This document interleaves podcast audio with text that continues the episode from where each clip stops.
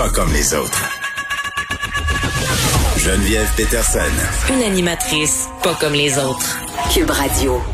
La 31e semaine nationale de prévention du suicide se déroule actuellement. C'est jusqu'au 6 euh, février et euh, le thème est parler du suicide, ça sauve des vies. Euh, J'ai eu bien envie de parler avec Marc-André Dufour, qui est psychologue, et on s'est déjà entretenu avec lui dans la foulée de la publication de son livre Se donner le droit d'être malheureux. Marc-André Dufour, salut. Est-ce que Marc-André Dufour est avec nous? Oui, oui. OK, je t'entendais pas.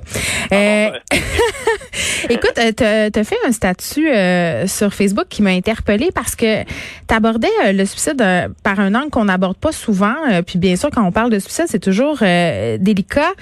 Mais euh, tu disais euh, par rapport, euh, bon, justement à cet angle-là, que la prévention du suicide, en ce qui concerne les personnes qui ne pensent pas au suicide, c'est peut-être quelque chose qu'on aborde moins.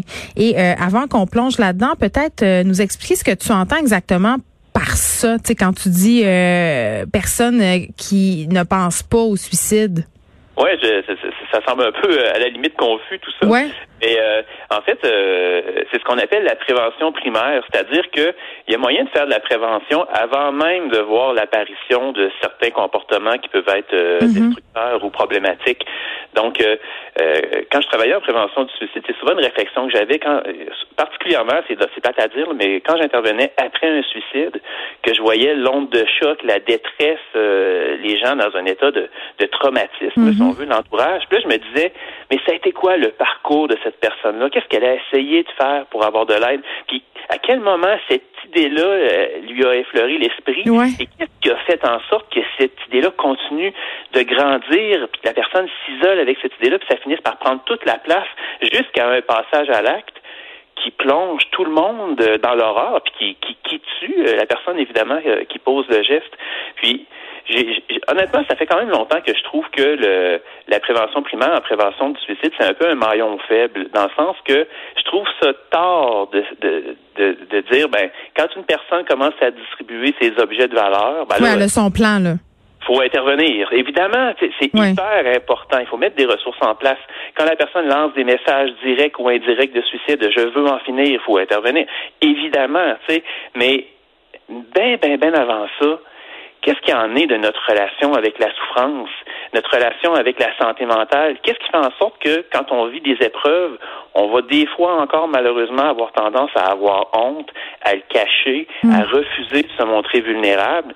Et c'est, c'est toute cette vision-là un peu de la santé mentale que, que j'essaie de changer de, en, faisant la promotion de ça, ça paraît drôle à dire, mais la promotion de, la vulnérabilité. Les épreuves, la souffrance, ça fait partie de la vie. Tu sais, l'histoire de je choisis le bonheur, puis le bonheur, c'est comme le ah, Parle-moi pas là-dessus. Non, non, mais parle-moi pas non plus, fait qu'on n'embarquera pas tous les deux, là. Mais des fois, tu n'as pas les ingrédients pour faire le sucre à C'est beaucoup plus compliqué que ça. Mais ce genre de message-là, à un moment donné, il y a des effets pervers à ça qui font en sorte que la personne qui a mal, ben, elle n'ose pas le dire. Tu sais, qu'est-ce qu'elle a de pas correct? Elle, elle est pas capable de s'en faire du sucre crème, tu sais. C'est tellement... Mais où tu dis, euh, ben, j'ai tout d'envie, pourquoi je dépensais de même? Tu sais, ça peut aller bien loin, là.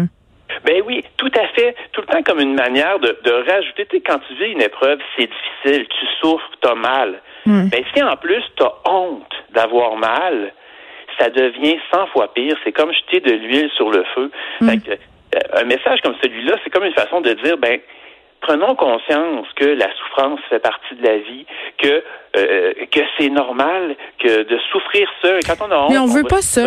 On veut pas ça. J'avais une discussion cette semaine, euh, Marc-André, avec un médecin qui est spécialisé en soins palliatifs. Puis c'est un peu le même tabou, euh, le tabou de la mort, le tabou de la souffrance, le tabou des choses qui vont pas bien. Euh, tu sais, on est même rendu là, à mon sens. Puis là, c'est moi qui le dis, c'est pas toi, là, dans une époque où on on, performe même notre dépression. Là. Tu, tu te fais diagnostiquer, OK, voici ce que je peux faire pour m'en sortir. Voici, tu sais, là, on, est dans performance, même dans, quand ça va mal. Oui, exactement. Non, c'est ça, puis ça a un effet qui est contre-productif. il y a un proverbe qui dit on tire pas sur une fleur pour qu'elle pousse plus vite. Là. Ben, des fois, quand ça concerne la détresse psychologique, la santé mentale, de commencer à chercher comme des trucs pour aller plus pour aller mieux le plus vite possible, ça fait juste isoler davantage la personne qui souffre, ça fait mm. juste lui donner l'impression que personne la comprend et ça aide pas pantoute. Mm. Fait que l'idée, c'est de dire aussi que ben, le suicide, c'est un geste, hein, puis c'est un geste qui, on peut parler des conséquences de ce geste-là. Évidemment, c'est un geste qui tue, mais c'est aussi un geste qui traumatise, qui plonge des gens dans un deuil traumatique, des dizaines de personnes. Donc, s'il y a mm. plus d'un millier de suicides par année au Québec, ça fait combien de dizaines de milliers de personnes qui voient leur vie projetée dans un cauchemar? Puis ça, on n'ose pas le dire. On, veut pas être moralisateur. L'idée, c'est pas de juger les gens qui sont passés à l'acte. Ces gens-là étaient envahis par la souffrance. Ils voyaient plus clair. Ils en pouvaient plus. Mais l'idée, c'est juste de dire, ben, c'est quand même un geste qui a des conséquences. Puis avant de d'avancer dans un processus comme celui-là, si l'idée du suicide vous effleure l'esprit, c'est pas anodin, c'est un signal d'alarme. Tu sais, la lumière qui flash dans le dash de, la voiture, là, ben, une idée suicidaire, c'est ça que ça veut dire. Mais il y en a plein de monde qui, euh, qui regardent la lumière flasher puis qui se disent, ben, ça doit pas être grand-chose, ça va passer. Non, c'est ça. Puis à la limite, pour leur voiture, je peux vivre avec ça. Mais quand ça concerne la vie, quand ça mm. concerne euh, la santé mentale, puis quand ça concerne tout l'entourage de la personne, je, je, je, veux pas ça. Je veux vraiment que les gens le voient comme un signal d'alarme. Et le dernier, la dernière affaire à faire, c'est de s'isoler. C'est le contraire qu'il faut faire. Mm. faut en parler, parler du suicide sauve des vies. Si on n'est pas à l'aise d'en parler avec personne autour de nous, le 1866 appels sont là 24 heures par jour, 7 mm. jours sur 7 si la personne a fait ça, ça travaille la nuit dans un centre de prévention du suicide, dites-vous qu'il y a des chances que ça soit une personne de qualité qui va vous comprendre. Oui, puis c'est vrai que ça peut paraître étrange, même inutile de se dire qu'on peut faire de la prévention auprès de personnes qui ne veulent pas, à prime abord, se suicider, là, mais je comprends que c'est un peu s'attaquer à la racine de tout ça, euh, de façon à ce que l'idée germe pas, mais euh, je veux qu'on se parle un peu euh, parce que tu as dit euh, il faut pas rester tout seul avec ça puis ça me fait penser à, un truc que j'ai vécu récemment dans ma famille où bon j'ai décidé de poser des questions à mes enfants à cause de ce qui circule un peu dans les médias parents qui sont inquiets en ce moment de leurs ados à cause de la pandémie de l'école à la maison. Euh, là, le semi-déconfinement, c'est une bonne nouvelle, mais moi, j'ai été particulièrement inquiétée puis touchée par des histoires qu'on a entendues pendant la COVID, des parents qui n'avaient aucune idée que leurs enfants avaient des pensées suicidaires. Euh, je parlais euh, quand j'ai fait un, reportage sur tel jeune avec des gens qui répondent au téléphone qui me disaient les parents souvent n'ont pas idée là, de qu'est-ce qui se trame dans la tête de leurs enfants. pensant entre autres à une jeune fille qui textait à tel jeune jeune, euh, elle était assise sur le divan à côté de sa mère. Ils écoutaient un téléroman ensemble. Je me rappelle encore, le téléroman, c'était Unité 9. Euh, et elle avait des idées suicidaires euh, assez avancées.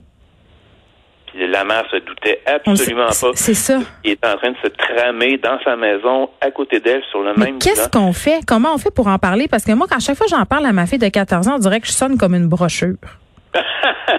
ouais, ça c'est ça c'est délicat de pas sonner comme une brochure. C'est un défi des fois même pour les intervenants, je dirais. Là. Mais mais euh, en fait c'est c'est pas arrivé avec une approche qui est trop. Tu sais, on dit oui, il faut poser la question. Est-ce que tu penses au suicide? Je suis d'accord avec ça, mais tu sais, je veux dire.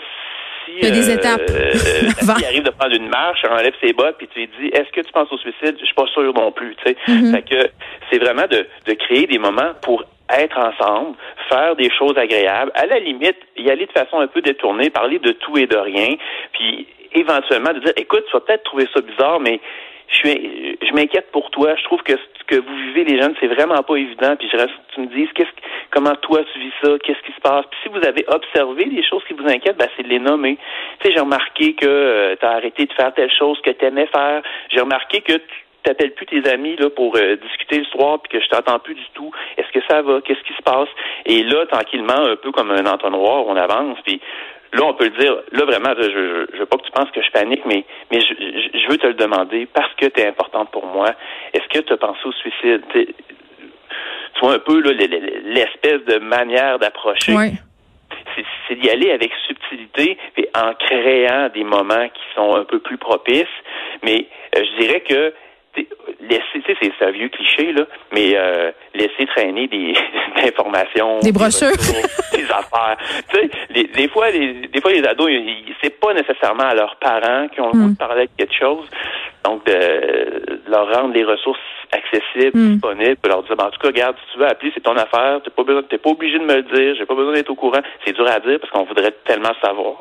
Mais en même temps, au hmm. moins, s'il y a des, des, contacts de fait avec, que ce soit tel jeune ou n'importe quelle autre ressource, c'est au moins ça. Puis donner l'exemple. Hein?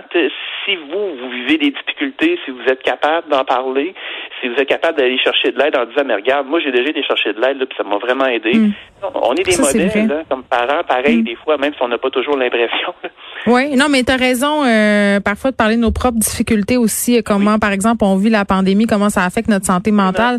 Des fois, justement, ça dédramatise puis ça délie les langues. En tout cas, chez nous, euh, ça fait toujours son effet. Merci, Marc-André Dufour. C'est comme à l'habitude très intéressant et on rappelle le numéro de téléphone pour ceux qui auraient besoin d'aide ou pour ceux aussi qui auraient des proches qui ont besoin d'aide parce que tu le dis, là, ça affecte pas juste la personne en question, ça peut affecter les familles, les Euh, donc, c'est le 1866 appel Marc-André Dufour, qui est psychologue et auteur du livre Se donner le droit d'être malheureux. Merci.